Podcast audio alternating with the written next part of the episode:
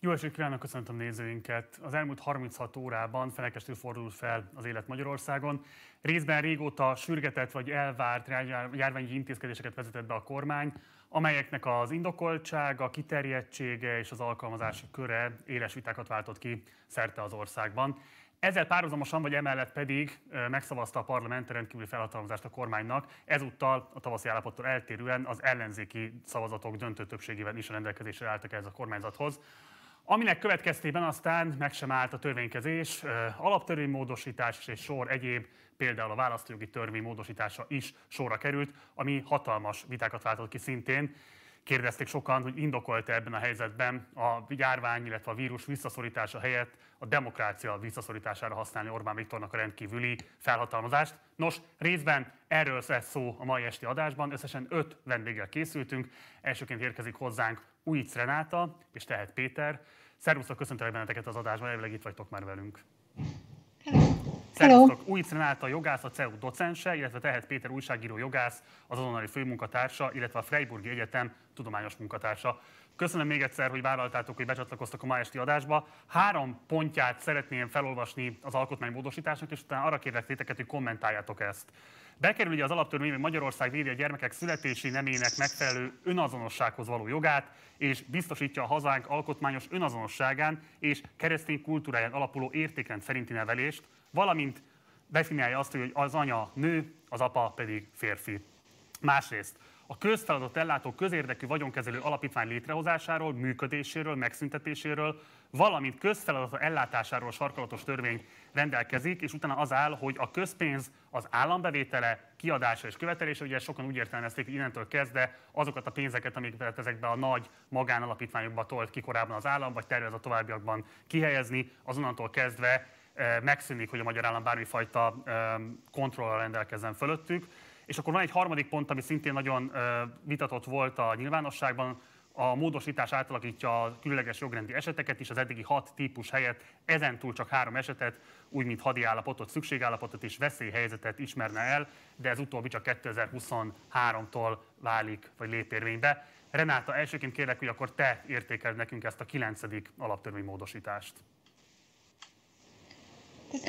Az első ránézésre úgy tűnik, hogy a békétlenségre adott válaszul az alaptörvényt, illetve az alaptörvény módot használja a, a kormány arra, hogy tisztázza az illiberális keresztény demokráciának a, az alapfogalmait.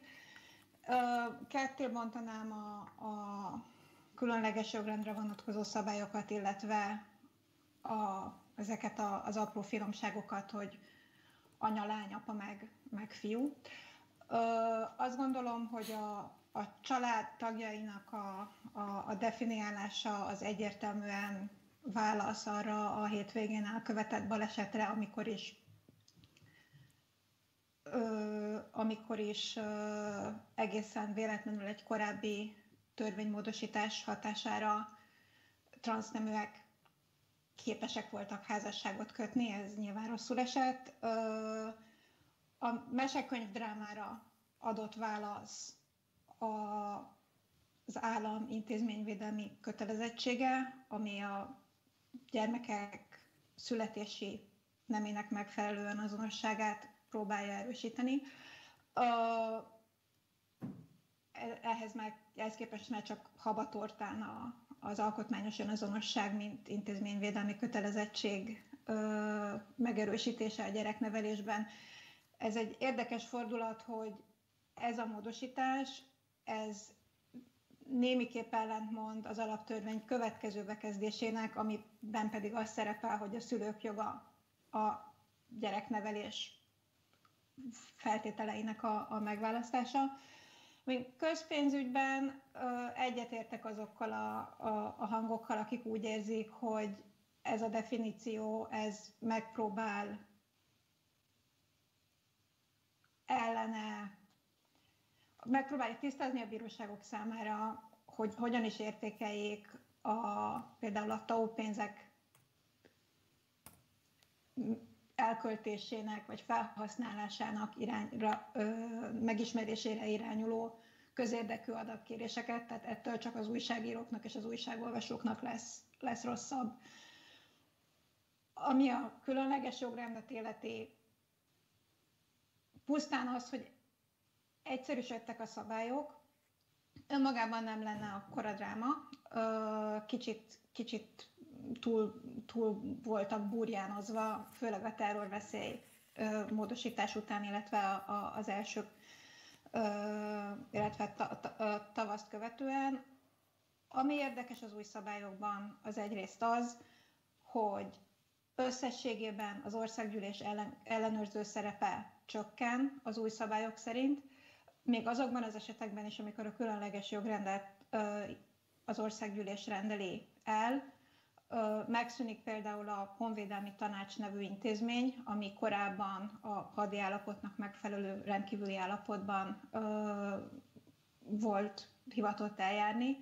Ennek a testületnek a frakcióvezetők és a házelnök is tagja, tagja volt, ez, ez a kontroll kiesik és az egyetlen kontroll a különleges jogrendben innentől kezdve egyfajta tájékoztatási kötelezettség lenne majd az új szabályok szerint. Amit én érdekesnek tartok itt, az az, hogy ezek a szabályok igazából kilátásba helyezik az ellenzék politikai mozgásterét a 2022-es választásokat követően. A, különösen érdekes mozzanat az, hogy szükségállapotot könnyebb lesz elrendelni, mint a pillanatnyi szabályok szerint. Így például szükségállapotot lehet majd elrendelni akkor, hogyha az alkotmányos rendet felforgatják, nem csak akkor, hogyha megdöntik, és nem lesz szükség fegyver használatára sem a, szükség, a, a, a szükségállapot bevezetéséhez.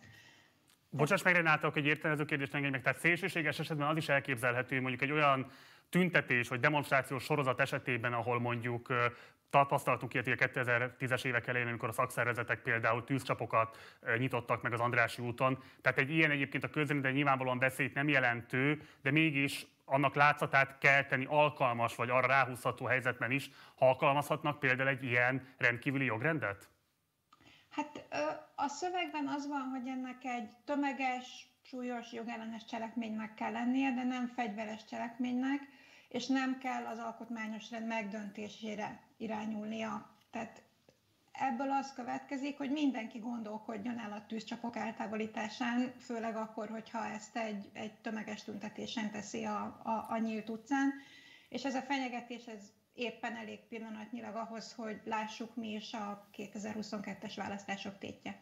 Nagyon köszönöm. Péter, tiéd a szó, és akkor kérek, hogy egyrészt te is értékeld ezeket a módosításokat, illetve kérek, hogy arra is tér ki, hogy mitként kell azt értékelnünk, hogy miközben az egész ország arra várt, hogy a kiárási korlátozások szabályozását meg lehessen ismerni, akkor ehelyett hirtelen az ölengbe csöppent a 9. alaptörvény módosítás. Ez tudatos politikai húzás volt a Fidesz részéről, vagy ahogyan egyébként egyes ellenzéki kommentátorok jelzik, ez az alkalmatlanságuk vagy a kormányzó képességük deficitjét mutatja inkább.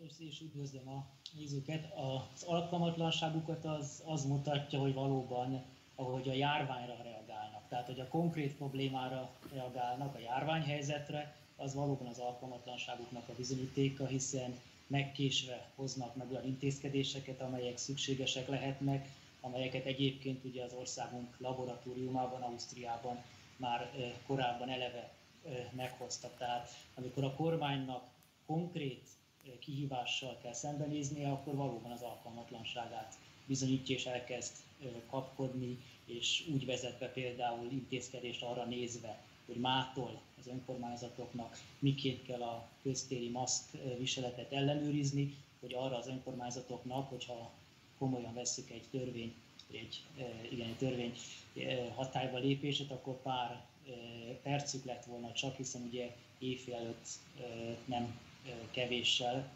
éjfelé nem sokkal hirdették ki, mert akkor jelent meg ugye a magyar közlönyben.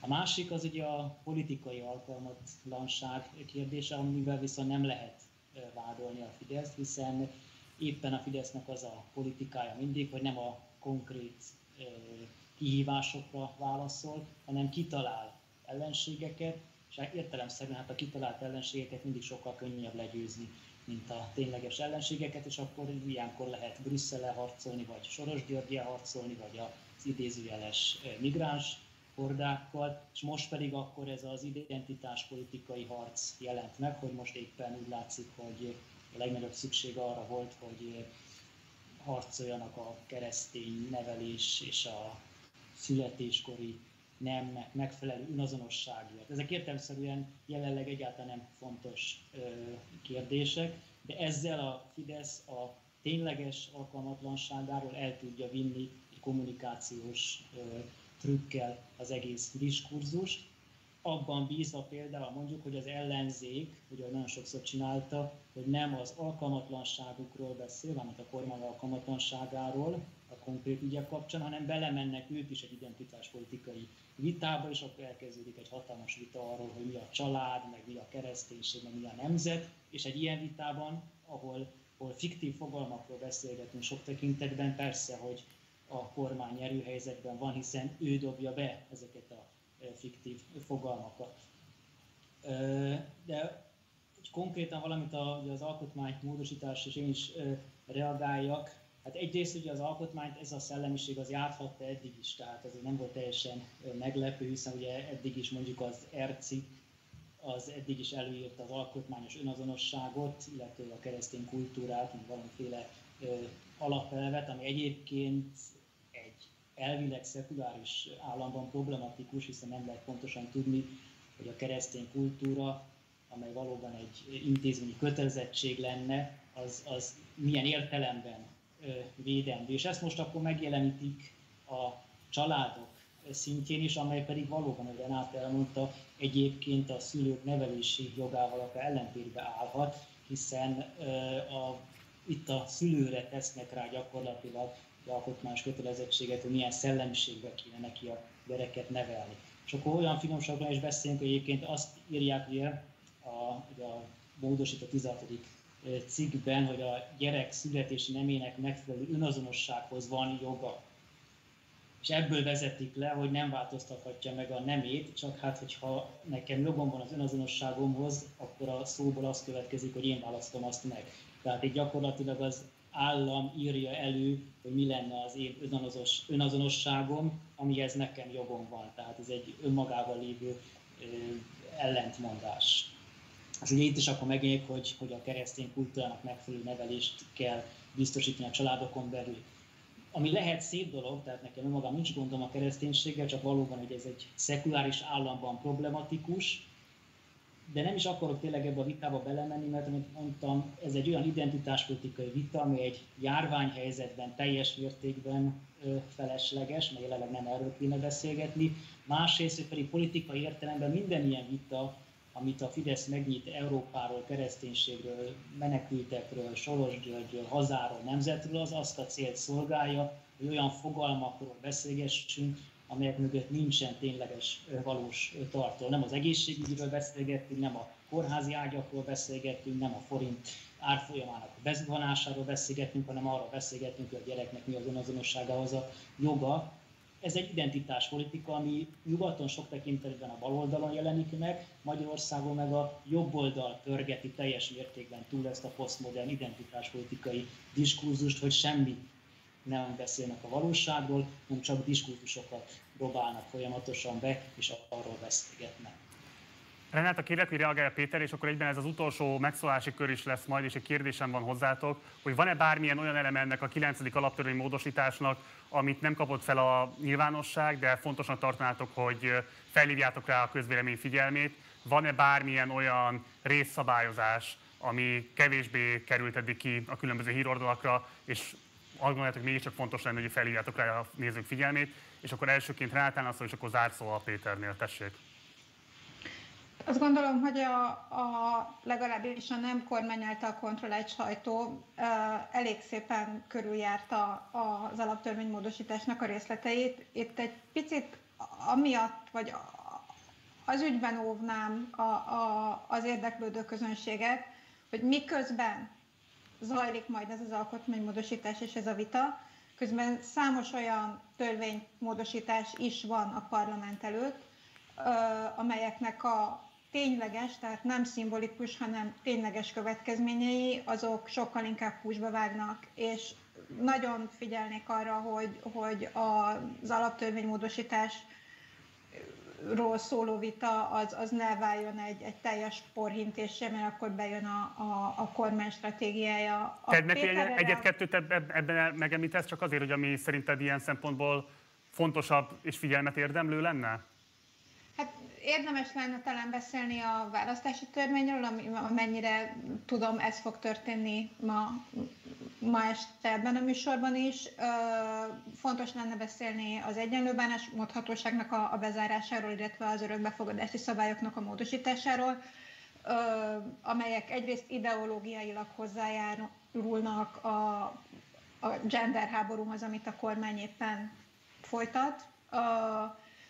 Másrészt komoly gyakorlati következményei lesznek konkrét emberek konkrét életére szinte azonnal. A Péterre reagálva egy, egy picit arról, beszélhetnénk talán arról, hogy ki a közönsége ezeknek a módosításoknak, mert mondjuk az alaptörvénybe illesztve igazából akkora meglepetést a keresztény értékek védelme, meg az alkotmányosan azonosság védelme nem okozott. Azt gondolom, hogy van viszont még egy közönség, ez egy európai közönség. A kormány úgy tűnik, hogy nem nyerte meg Brüsszelben a költségvetési feltétel, de költségvetési, EU-s költségvetési szankciókról szóló vitát.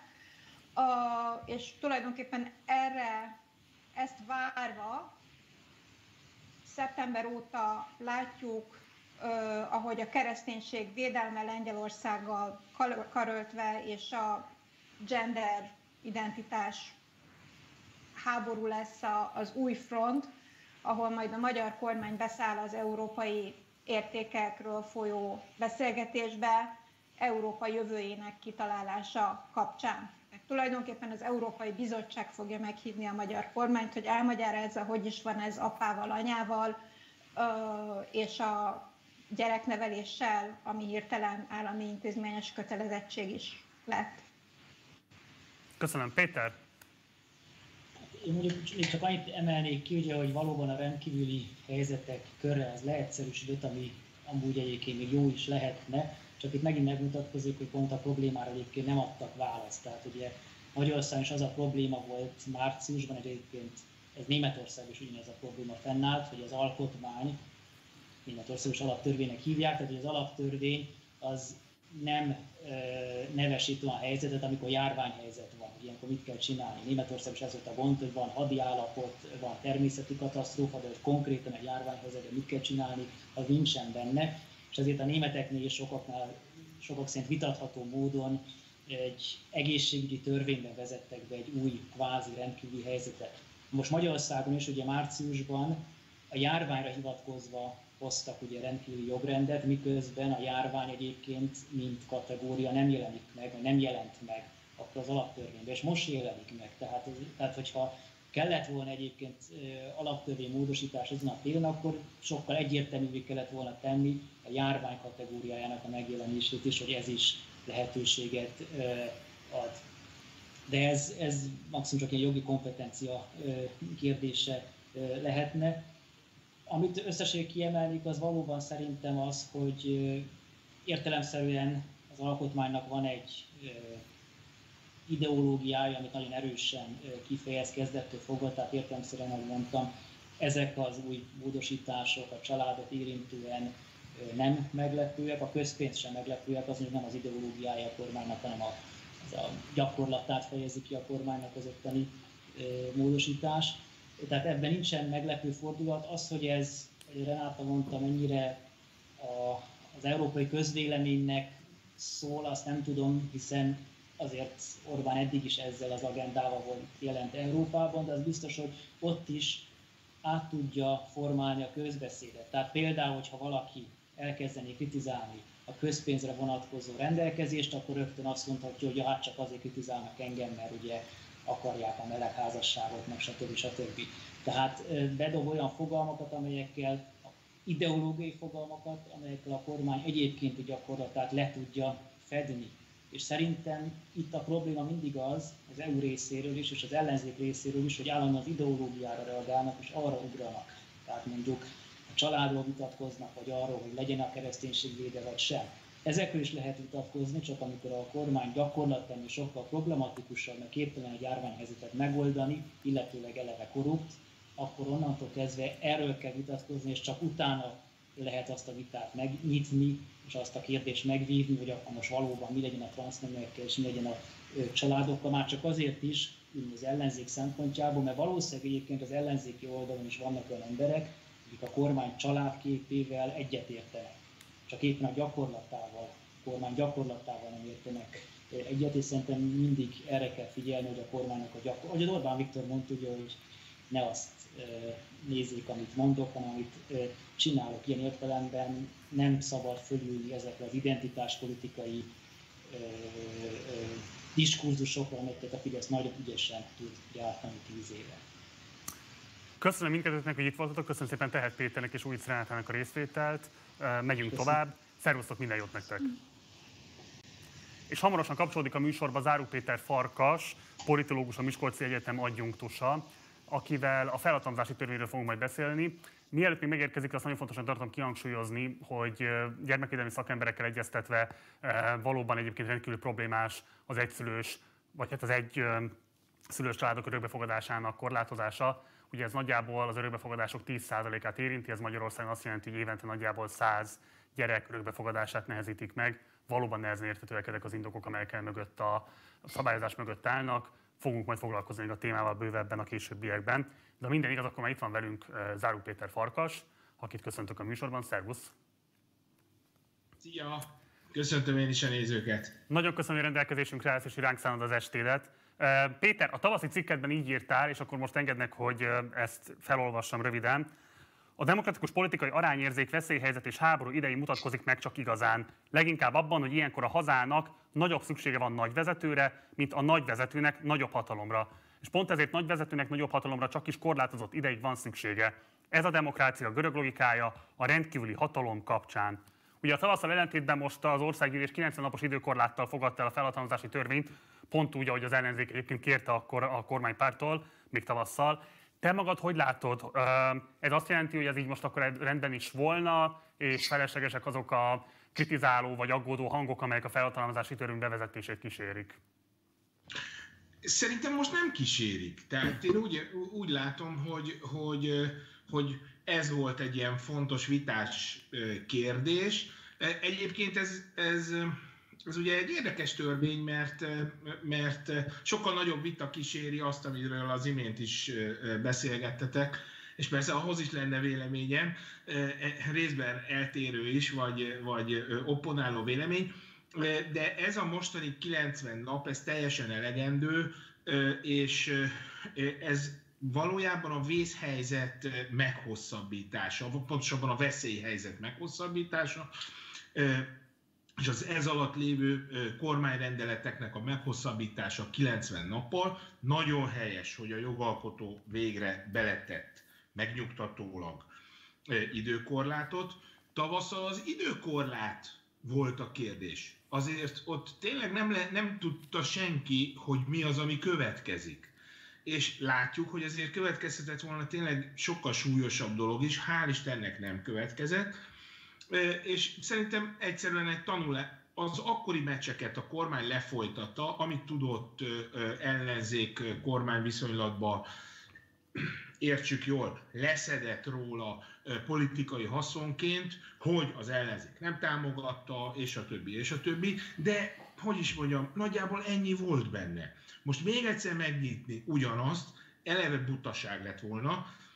Kettő, maga a törvény, mondom, ezeket a veszélyhelyzetbeli rendeleteket hosszabbítja meg, és a, a kérdés az, hogy mi az, amiket fog majd hozni. Tehát most, most nem véletlenül inkább az alkotmánymódosításról van vita és vagy, vagy, vagy az identitás kérdések kapcsán jönnek elő a viták, és nem ezzel kapcsolatban, hogy akkor ez most jó, hogy 90 nap, nem jó, hogy 90 nap, az összes többi igazából eljárás jogi rendelkezés. Ne, ez alatt az időszak alatt nem lehet választás. Ez alatt az időszak alatt ha a nemze- helyi meg nemzetiségi önkormányzat feloszlik, akkor majd a végén oszlik föl, meg most ne oszoljanak föl. Tehát, hogy nem, nem olyan jó a dolog, A vita majd arról jöhet, hogy ez alatt az időszak alatt milyen kormányrendeletek születnek.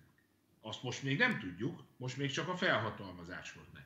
De érdemben nagy vita tavasszal sem volt ö, kormányrendeletek kapcsán. Némely, némely kapcsán volt, ezt nem vitattom, de alapvetően nem volt. Tehát ö, igazából ez az időkorlát ütötte ki a biztosítékot. Egyébként nagyon helyesen, és ezt tartom ma is, és ennek egy, hogy mondjam, egy bölcs belátását látom, hogy most nem nyitották meg újra ezt a, ezt a vitát. Spanyolországban hatszor hosszabbítottak veszélyhelyzetet, és, és attól, attól még ugyanúgy minden rendkívüli jogrendel tudtak élni. Pont ezt akarom kérdezni, hogy mennyiben valódi dilemma az időkorlát kérdése, hiszen te a spanyol példát mondod, de ugye Magyarországon is bármikor elrendelhető a meghosszabbítása ennek. Tehát egyébként ez az egész időkorlát körüli kérdéskör mennyiben egy releváns dilemma akkor, amikor egyébként azt látjuk, hogy milyen egyéb szabályozások zajlanak le, 9. alaptörvény módosítás, a választójogi törvény átírása, tehát hogy mintha nem ott húzódna most a valódi konfliktus, ahogy te is mondod. Hogyan lehet értékelni akkor a többi ilyen értelemben áttolt szabályozást, változtatást, amikre te is utaltál, kérlek, hogy akkor ezeket is értékeld. Igen, de a kettőt válasszuk is külön, mert, a, a, mert az egyik az, az, az tényleg a járvány, járvány helyzetre vonatkozik, és, és maga az időkorlát is azért volt egy felesleges vita, mert hát maga a miniszterelnök is elmondta, hogy hát megvan az országgyűlésben a kétharmad. Csak ugye két különböző következtetés volt le belőle, hát ha megvan, akkor miért nem lehet határozott idejű, igaz? Ők pedig ugyanazt mondták, hogy hát hogyha megvan, akkor nem tök mindegy, hogy határozatlan vagy határozott. Szóval a logikai kimenet volt más ebbe a dologba, mert hogy valóban a kétharmados jogalkotás az, az fennáll most is. Én úgy látom, hogy, hogy,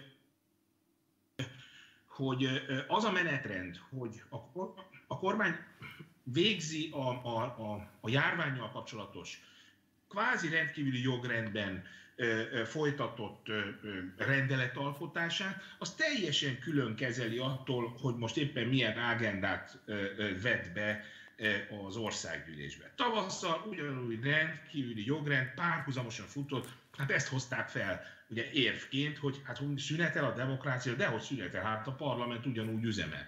Na most ugyanez van, ugyanúgy üzemel az országgyűlés, és ezek az agendák, én nyilván nem látok rá arra, hogy most éppen miért, miért, miért tűzik ezeket napirendre. A gender vita és az identitás vitának volt most az előző hónapban egy felütése, ez a mesekönyv história, és, és szerintem ebben, vagy, vagy ebből fakadt egy ilyen, hogy is mondjam, alkotmányos identitásba való állásfoglalás most, de hogy maga az alkotmánymódosítás az, az most miért került napirendre, azt megmondom őszintén nem tudom. A, a, hát én nem vagyok jogász, de nyilván ez nem azt jelenti, hogy akkor a politikai arénára vonatkozó jogi szabályozásokkal nem foglalkozik az ember.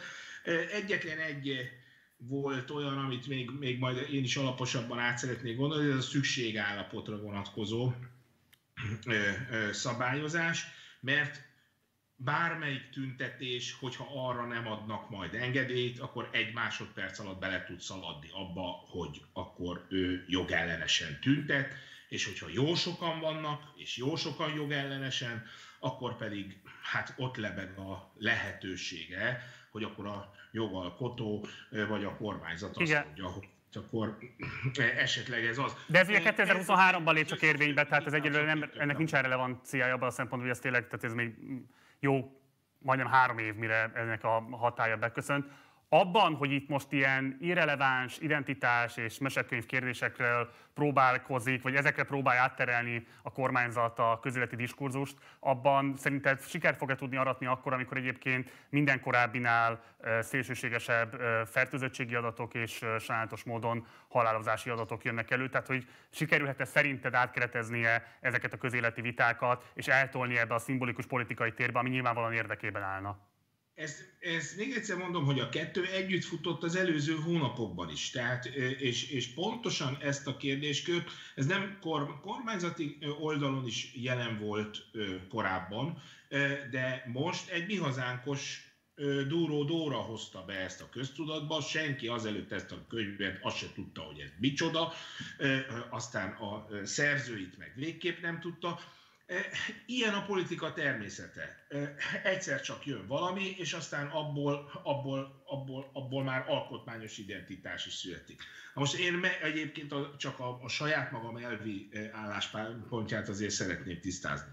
Tehát szerintem, hogy 20 évvel ezelőtt, ha arra gondolunk, hogy, hogy hogyan olvastuk volna az alkotmányba, hogy az apa az férfi, és az anya az nő, hát szerintem, szerintem 20 évvel ezelőtt hatalmasat rögött volna mindenki ezen.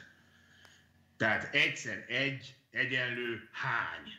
Na most én értem, és ismerem ezeket a konfliktusoknak, ezeknek a természetét, identitásbeli, és a többi, és a többi, de én azért egyszer egynek gondolom ezt. Az egy másik kérdés, hogy aztán ennek van-e helye az alkotmányban.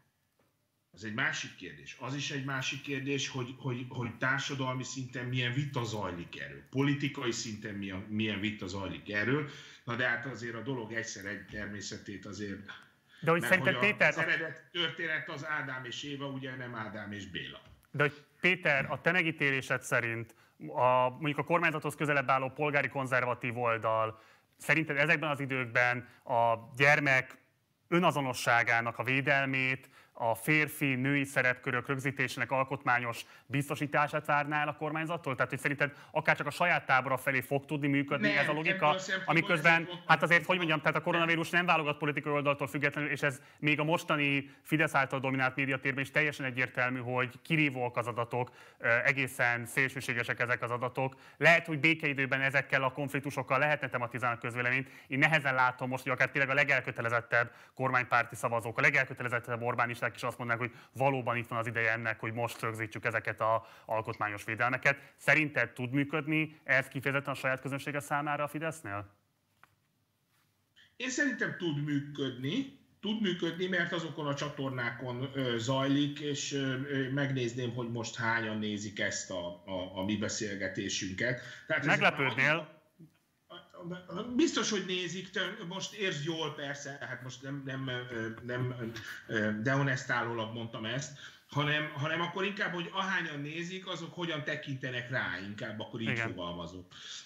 És, és ezek már annyira szektásodott csatornák, hogy, hogy én, én a kemény magok közötti bármilyen típusú átjárásai már, már, már én az, a, arról lemondtam. Tehát De mi ezért örülünk, hogy itt vagy velünk, Péter. Hogy? Mi ezért is örülünk, hogy itt vagy velünk, Péter. Ja, hát persze, én, én, én mindig örömmel. Egy záró kérdést engedj még, mert van egy utolsó blokkunk, és hamarosan át kell oda kapcsolnunk, de szeretném, hogy még egy záró kérdésre válaszolnál. Szerinted mitől lehetséges az, hogy miközben ugye a kormányzati öm, identitásnak nagyon fontos eleme volt éveken keresztül, és választás tematizáló tényező, hogy a kormányzó képesség az Orbánék kezében van, és miközben tavasz óta folyamatosan arról beszéltek, hogy ősszel második hullám lesz. Minden eszközük a rendelkezésükre állt ahhoz, hogy úgy az egészségügyben, mind a járványügyi korlátozásokban, és így tovább kellő előkészítettséggel tudják várni ezt az őszi időszakot, és ehhez képest nem kell elfogult ellenzékinek lenni ahhoz, hogy azt lássa az ember, hogy ténylegesen egyik napról a másikra hoznak döntéseket, tesztelési kérdésekben, a kiárási intézkedésekben, és így tovább. Mivel magyarázod azt, hogy ez a kormányzat, aminek ennyire fontos volt a kormányzó képesség, tényleges és látszatának is megképzése, az ilyen könnyen engedte el, és ilyen könnyen hagyta azt, hogy ez a járványnak a második hulláma átgázoljon rajta.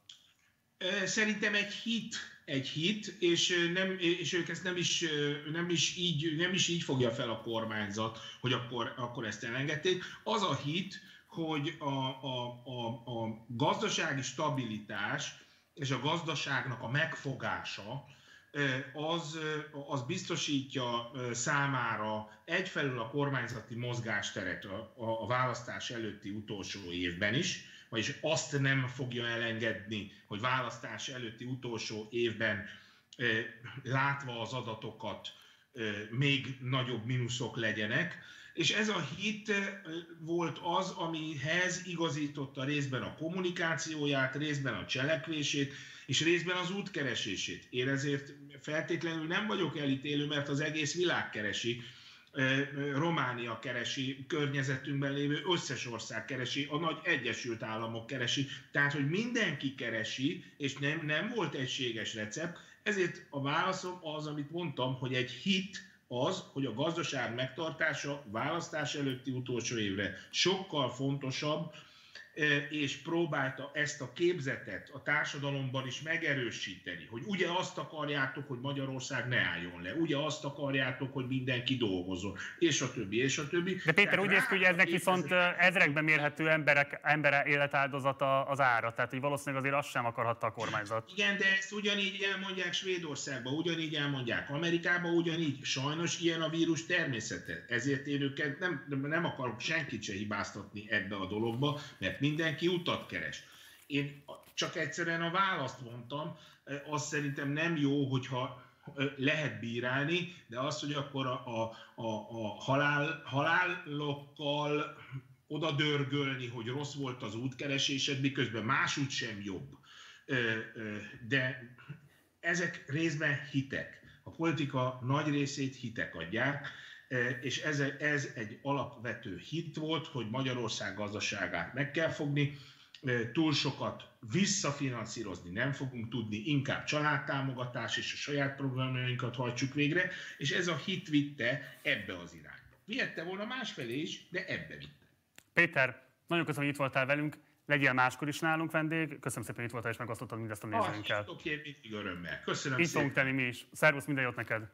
Sziasztok! És akkor folytatjuk a műsort, hamarosan érkezik hozzánk Róna Dániel és Tóka Gábor, akikkel a választójogi törvény módosításáról fogunk beszélgetni.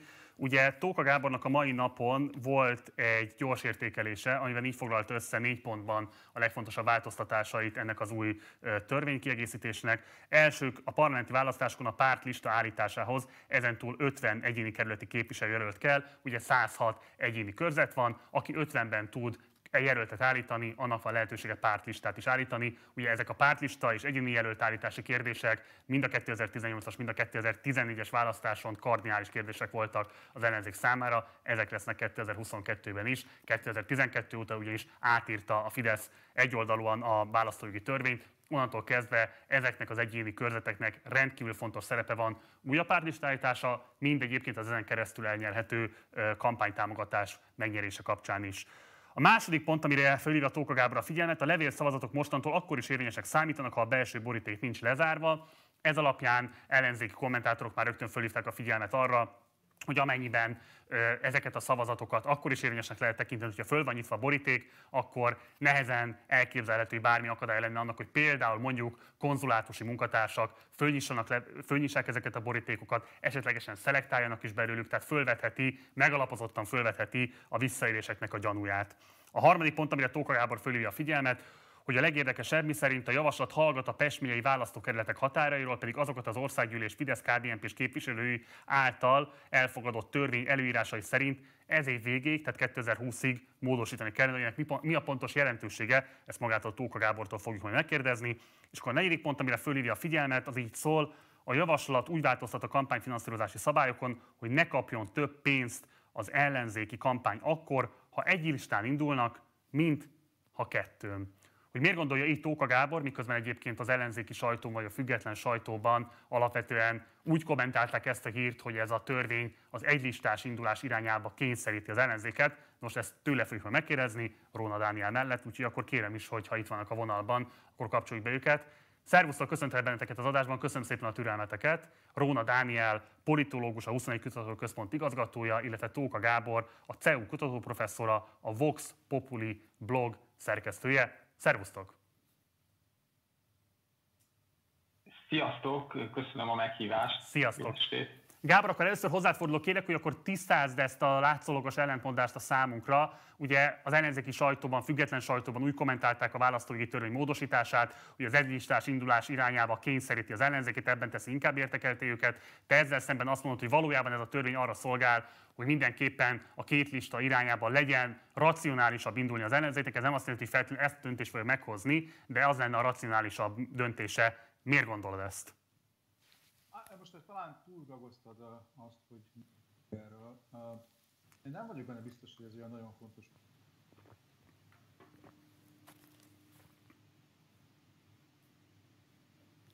És azt olvasom, hogy ez olyan nagy... És egyetlen ez abban a szempontból egy lényeges döntés, hogy kizárja azt, hogy nem párt.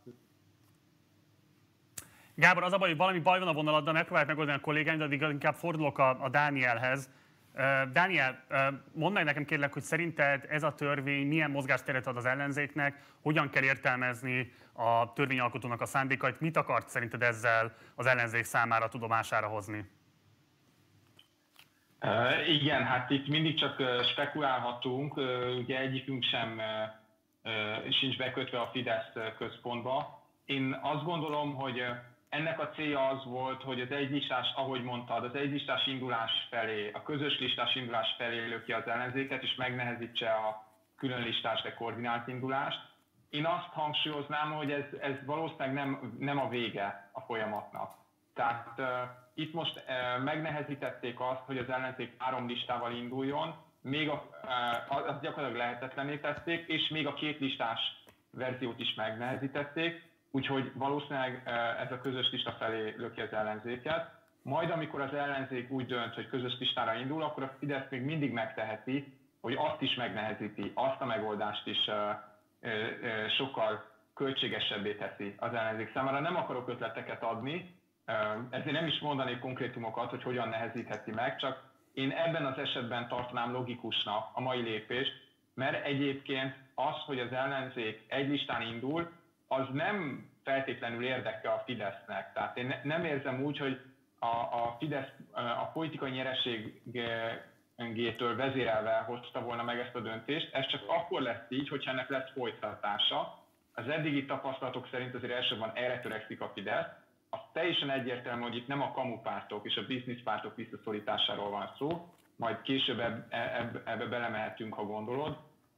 Tehát én, én, én számítok folytatásra az eddigiek alapján. Annál is inkább, amit a Gábor is írt a, a blogján, hogy itt van egy elvarratlan szál, a Pest megyei választókörvetek újrarajzolása, tehát ez apropót ad majd egy második módosításra, amiben e, majd lehet, hogy más e, dolgok is lesznek.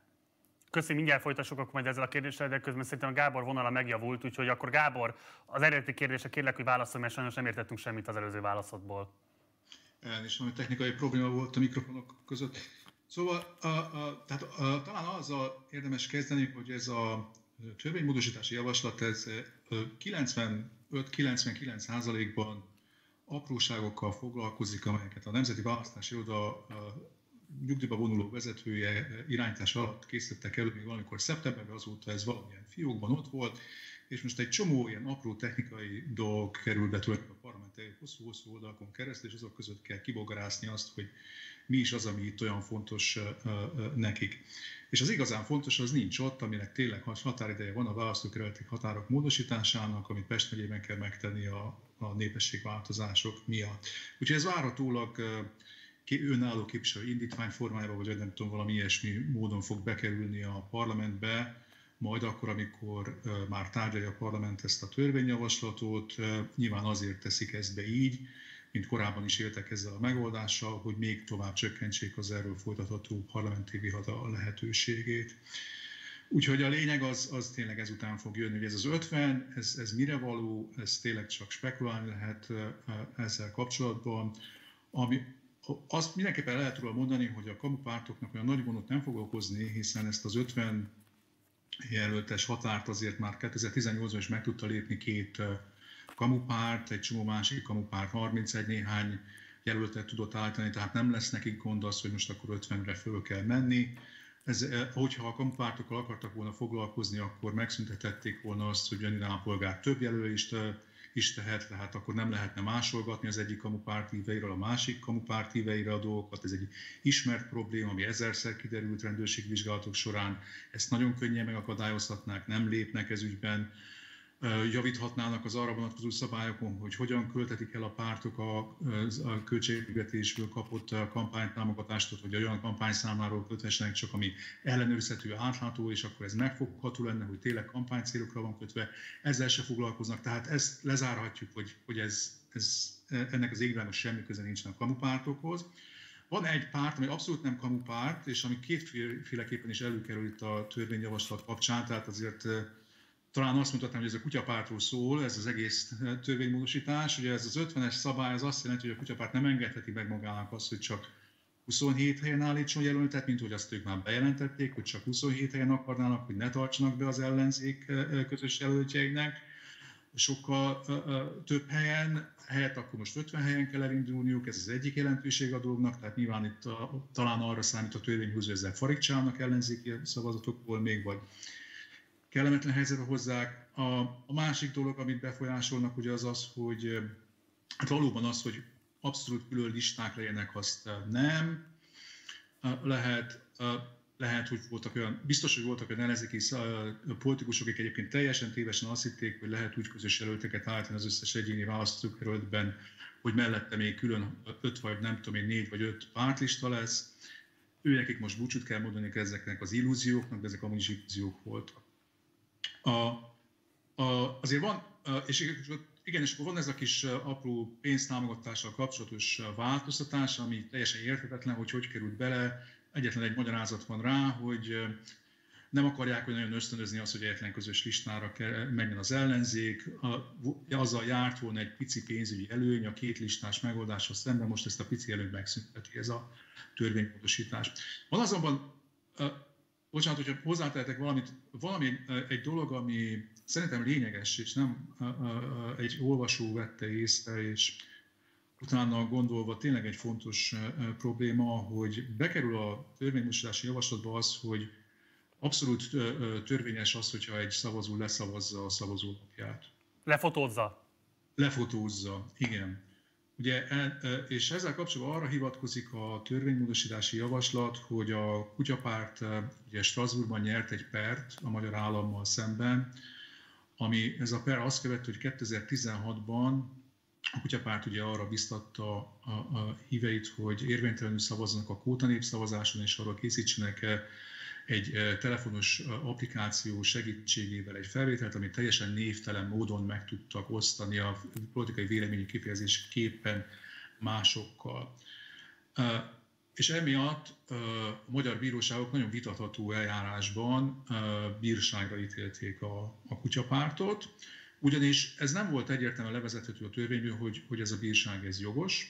Ezzel ők Strasbourg mentek, Strasbourg nyertek. A Strasbourgi Bíróság 16-1 arányban, vagy valami hasonló arányban, tehát elsőprő többséggel úgy döntött, hogy a kutyapártnak van igaza, nem szabadott volna őket megbírságolni emiatt a, micsoda miatt, mert ez a politikai véleménynyilvántatás, véleménynyilvántatás keretében tartozik. De azt nem mondta ez a döntés sehol, hogy ne lehetne tiltani azt, hogy, szava, hogy fényképeket készítsenek bizonyos célokra a szavazók. Tehát nem mindenféle használatát engedélyezte az ilyen fényképeknek, vagy minden körülmények közötti félvételkészletet mondta jogosnak a Strasbourgi ítélet.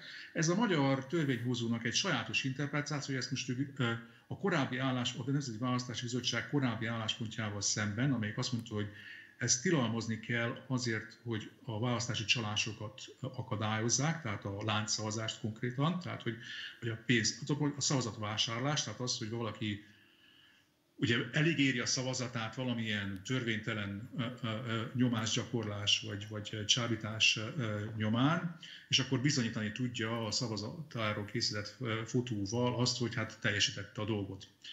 Most ezt akadályozta volna, Nemzeti Választóbizottság eddig állásfoglalja azt, hogy nem lehet fényképet készíteni. Ez teljesen meg, ezt meg lehetett volna oldani, meggyőződésem, hogy ezt meg lehet oldani a Strasbourg Bíróság döntésével összhangban, a továbbiakban is.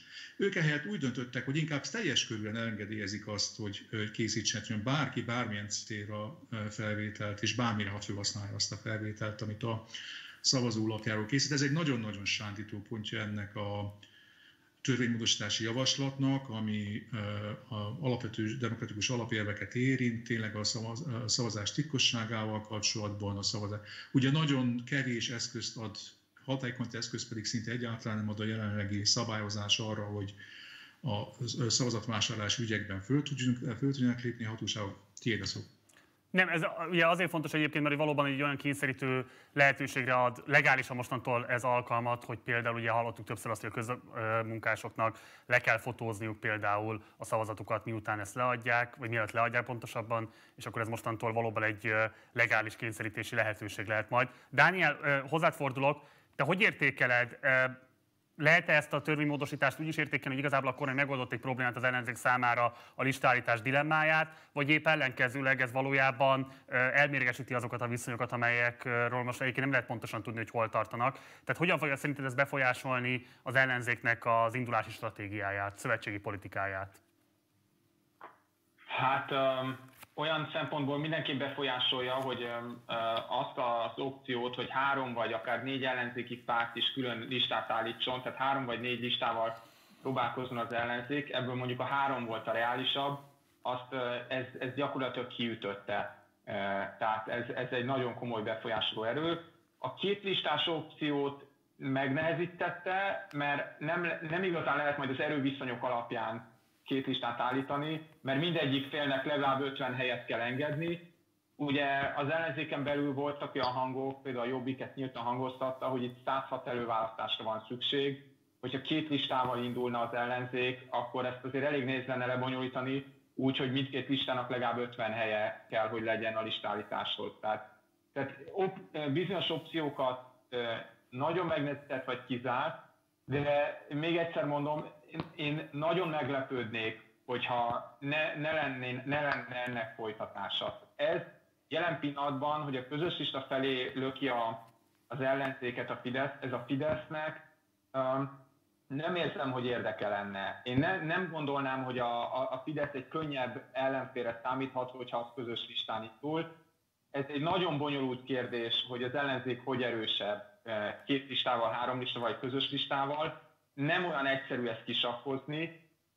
Eddig egy nyilvános kutatás látott napvilágot erről, azt a Zavets Research végezte, és az azt mutatta, hogy a közös listával lenne erősebb az ellenzék, mert az sok bizonytalant megszólítana, amit nem tudnak külön-külön a pártok megszólítani. Nyilván egy kutatásból óvatosan lehet indulni, de, de az biztos, hogy önmagában ez, hogy a közös lista felé ki az ellenzéket, az az nem, nem érzem úgy, hogy az ellenzék választási esélyeit rontja. Az ellenzéken belüli feszültséget lehet, hogy növeli, és az ellenzéki politikusok életét megnehezíti, vagy, hogy mondjam, több frusztrációt kell eldolgozniuk, ez, ez, ez, ez mind rendben van, de, de ezek a folyamatok amúgy is elég nehezek voltak. Szóval nem, nem gondolnám, hogy, hogy ebben döntő változás állt be. Mondom még egyszer, a Fidesznek biztos nem az volt a cél, hogy a kamupártokat visszaszorítsa, ezt a Gábor nagyon szépen levetette, ahhoz csak annyit tennék hozzá, hogy 2013-ban a Political Capital és a Transparency International nagyon világosan leírta azt, amit most a Gábor is mondott, eh, hogy mi kellene a kamupártok visszaszorításához. Te is forgattál erről a dokumentumfilmet, akit egy kicsit is érdekel a téma, az nagyon könnyen utána tud nézni, és nagyon világosan tudhatja, hogy mit kellene ehhez. A Fidesz nem gondolnám, hogy ne vette volna a fáradtságot, nem gondolnám, hogy ők ezt ne látnák be. Egyszerűen arról van hogy nem ez a valódi céljuk, ezt csak mondják. Ha pedig a céljuk nem ez, akkor az ellenzék nehéz helyzetbe hozása lehet, azt pedig, azt pedig nem gondolom, hogy, hogy ezzel az egy intézkedéssel önmagában megcsinálták, tehát ezért mondom, hogy én számítok másra.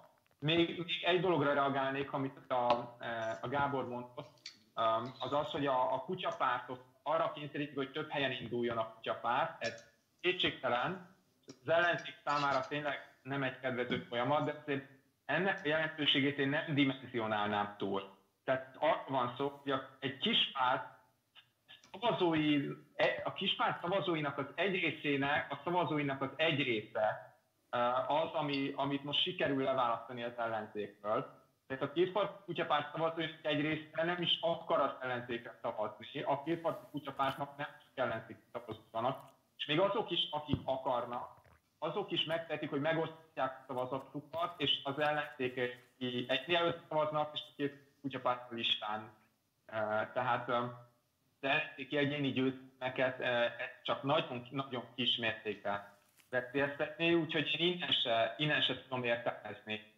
Törvényt, mondom egyszer, számra csak lenne logikus, ha ennek lenne valami ellenzék számára kellemetlen folytatása.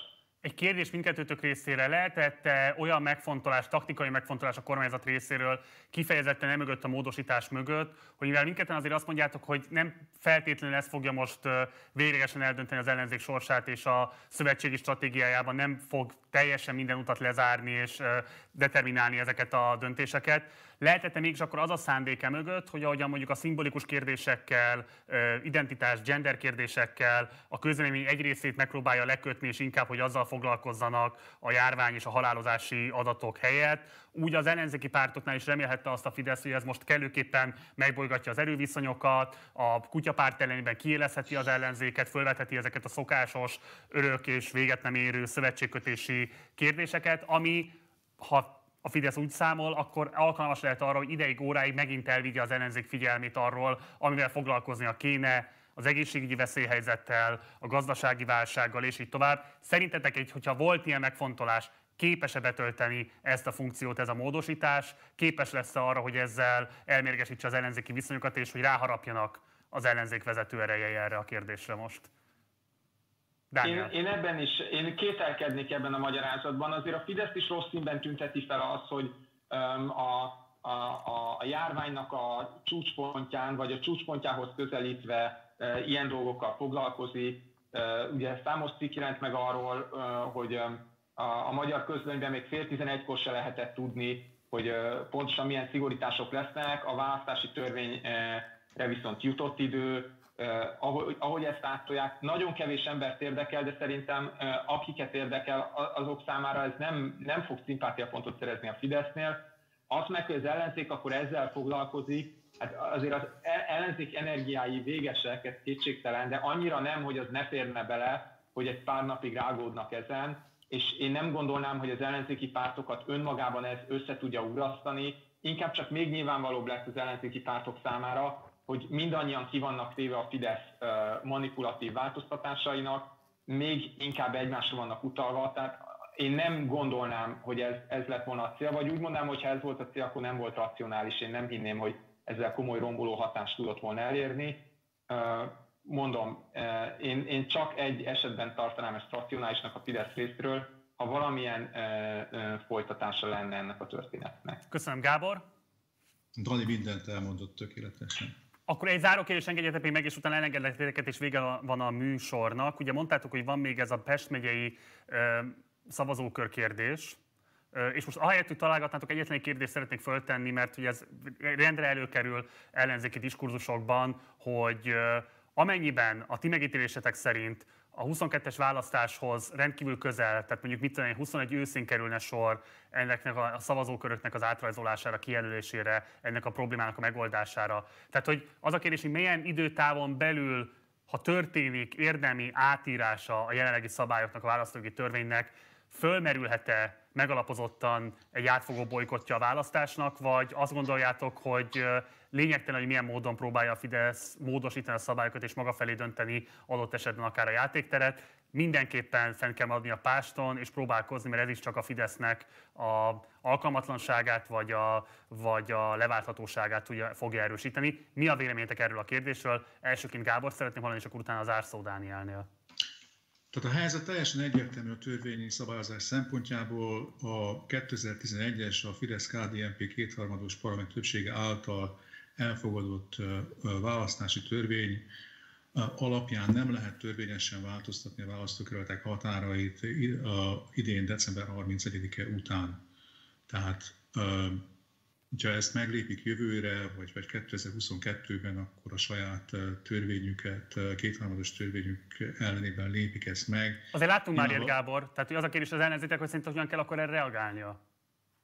Hát uh, ugye az ellenzéknek praktikus okokból is ebben az esetben valószínűleg a bolykott mellett kell döntenie, hiszen a, hiszen a, a, ugye most megcsinálják az előválasztásokat. Az előválasztások nyilván feltételeznek egy választókerületi beosztást. Megkezdik a kampányt, a felkészülést, nem tudom, és az egyeztetéseket, hogyha most nem tudom, jövő ősszel ezeket újra előről kezdeni velük a Fidesz teljesen önkényesen a saját törvényeit megsértve, akkor hát szóval most mi kell még több? Tehát e, e, szerintem az Európa Parlamenti választásokon is bölcsebben tette volna az ellenzék, hogyha egy-két mandátumnak a besepítése helyett inkább a, a média állapotokra koncentrálva a bolykot mellett döntött volna, ezt elmulasztották, szerintem ezzel egy nagy politikai lehetőségre fosztották meg magukat. De ezt nem, az, tehát ilyen szintű, ugye az, amit valamire utalsz, a 2017-es, 2017-ben szimpla többséggel fogadtak el ugye egy kétharmados szabályozást igénylő kampány szabályozási részletet a plakátkihelyezésekkel kapcsolatban. Hát igen, az a, az, az a szokásos lamposság volt, az, de az nem, az, az egy, igen, az ilyen szokásos törvénytelenség, alapmutatásjelenség volt, mint az, a, mint az állami számőszők tevékenysége is, arra is lehetne esetleg építeni e, nyilván mindenféle politikai akciókat, de e, azok nem alapvetően, mondjuk az obikat érintő a bírság sem eh, hiúsította meg alapvetően a Jobbiknak a 2018-as kampányát, csak eh, kellemetlen adósságokhoz vezetett, amit azt neki kellett eh, nőniük.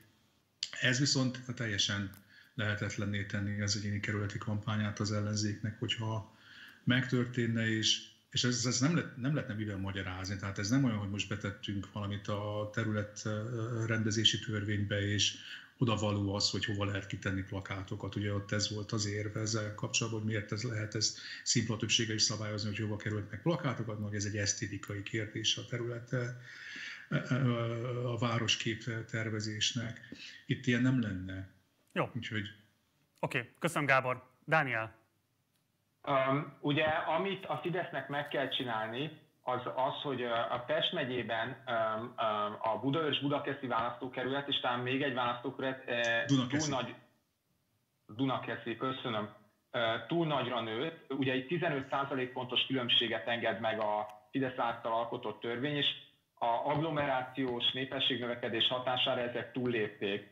És ezeket kell módosítani, de ahhoz, hogy visszamenjenek abba az intervallumba, ami, ami elfogadható, ahhoz nagyon minimális módosításra van szükség. A választókerület mondjuk 10%-át érintő módosítás, és két választókerületről beszélünk.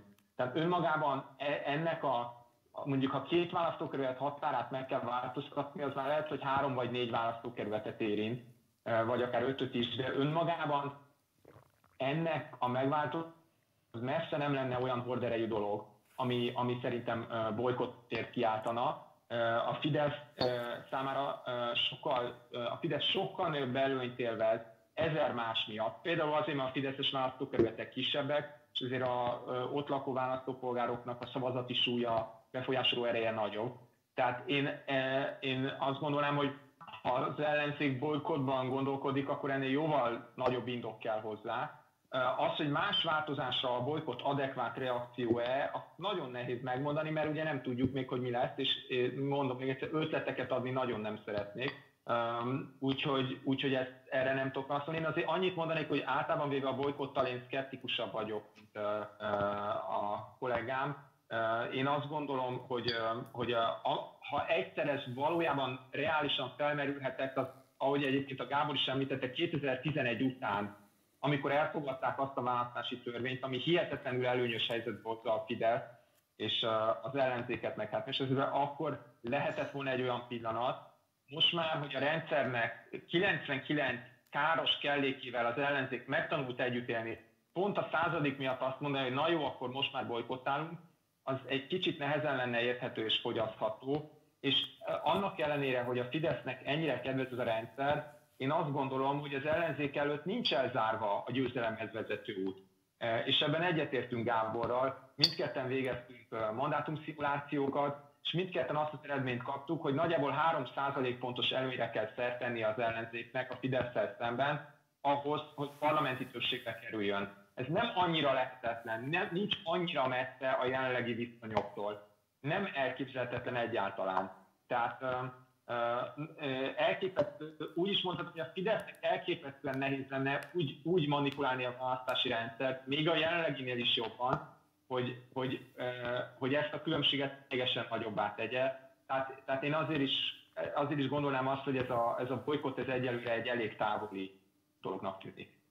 Fiúk! Egy, egy, egy dolgot hadd hozzá. Egy mondatot akkor Gábor.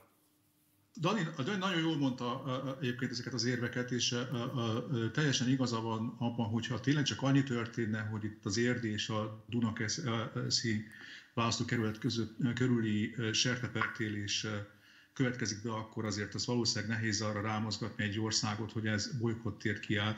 Én arra gondoltam, mint bolykottért kiállóknak, hogy az, összes, hogy az egész országon az összes 106 választókerületet újra rajzolják, mondjuk néhány hónappal a választások előtt, amikor már lezajlott az egész előválasztás, és jelölt egyeztetés folyamat az ellenzéken belül, és akkor az, azzal, mint egy tacsra teszik azt azért az, az alapvetően hiúsítaná, vagy, vagy siklatná ki az ellenzéki kampányt. Az egy más helyzet lenne. Fiúk, és csak azért nem mondom azt, hogy urak, mert a Bajer Zsolt szokta így nevezni a vendégeit a sajtóklubban, és hát azért ezt mégis hagyjuk meg neki. Úgyhogy én azt mondom nekik, hogy nektek, hogy fiúk, köszönöm, hogy itt voltatok és gyertek majd máskor is, nem csak a bolykot kérdésében, hanem számtalan egyéb aspektus van szerintem, amiről majd most egyre inkább majd kell beszélnünk, amik valóban meg fogják határozni az ellenzéki szövetségalkotás, stratégiaképzés kérdéseit, és eléggé alul tárgyaltak sajnos a nyilvánosságban, kell foglalkozni velük, számítunk rátok a későbbiekben is. Tóka Gábor, Róna Dániel, köszönöm, itt voltatok, sziasztok, szép estét nektek! Köszönjük, sziasztok! És akkor ez volt a rendkívüli adásunk, így most kedden este, ugye egy órája már él a kiárási korlátozás, tehát egész egyszerűen elviekben most már senki nem tartózkodhat közterületen. Aki mégis itt tesz, azt súlyos pénzbírság fenyeget, úgyhogy remélem, hogy mindenki hazaért, biztonságban vannak, azt is remélem, hogy akinek viszont most dolgoznia kell, az a megfelelő okmányokkal rendelkezik, hogy nehogy véletlenül a rendőr vagy esetleg a katona, mert ugye már azt is hírekben lehetett hallani, hogy a katonaságot is kivezénylik a kijárási korlátozások betartatásának felügyelésére. Szóval reméljük, hogy ezek a rendfenntartó erők nem fognak semmilyen módon sem összetűzésbe kerülni polgártársakkal. Bármennyire is eh, frusztráló, és bármennyire is eh, valóban súlyosan előkészítetlen ezeknek a korlátozásoknak a bevezetése, az nem kérdés, hogy korlátozásokra szükség van. Egész egyszerűen a járvány elképesztő méreteket öltött, a terjedése majd, hogy nem, meg akadályozhatatlan, hogy most már végig az országon, rendkívül súlyos, halálos áldozatokat követel, és azok a polgártársaink is, akik túlesnek rajta, súlyos szimptomákról számolnak be, még a gyógyulásokat követően is. Úgyhogy innen is a Partizán stúdiában minden egyes munkatársam nevében minden egyes, jelenleg is Covid beteg részére gyógyulást kívánunk, a hozzátartozók számára kitartást kívánunk, és az egészségügyi dolgozóink számára orvosok, nővérek, szakápolók, mindenki, aki jelenleg most kórházakban azért dolgozik, hogy minél több magyar ember minél hamarabb meggyógyuljon, hatalmas elismerés nektek, nagyon köszönjük a munkátokat, nagyon nagy szükség van rátok. Jó, ez volt most tehát az adásunk, rendkívüli adásunk. Holnap rendes üzemmenet szerint érkezik 6 órától majd a szokásos videó. Ha van lehetőséget, akkor kérlek, hogy szállj be a finanszírozásunkba a Patreon oldalunkon keresztül. Ennek a linkjét megtalálod a leírásban. Ha még nem iratkoztál volna fel a csatornára, mindenképpen iratkozz fel, mert akkor az ilyen élő adásokról azonnal fogsz tudni majd értesülni. Ha pedig a Facebookon nézel minket, akkor mindenképpen lájkold be az oldalt, mert akkor meg így fogsz értesülni a rendkívüli adásainkról és minden egyéb tartalmunkról is még. Van komment szekció, oda is vegyük a visszajelzéseket, illetve kérlek, hogyha értékesnek találod a tartalmat, akkor terjezd, vidd a hírét a saját oldalidon keresztül a saját közönséged számára. Munkatársaim köszönöm szépen a figyelmeteket, jó éjszakát, Gulyás Márton voltam, találkozunk hamarosan, ciao. Rosan, ciao. Rosan, ciao. Rosan, ciao. Rosan, ciao. Rosan, ciao.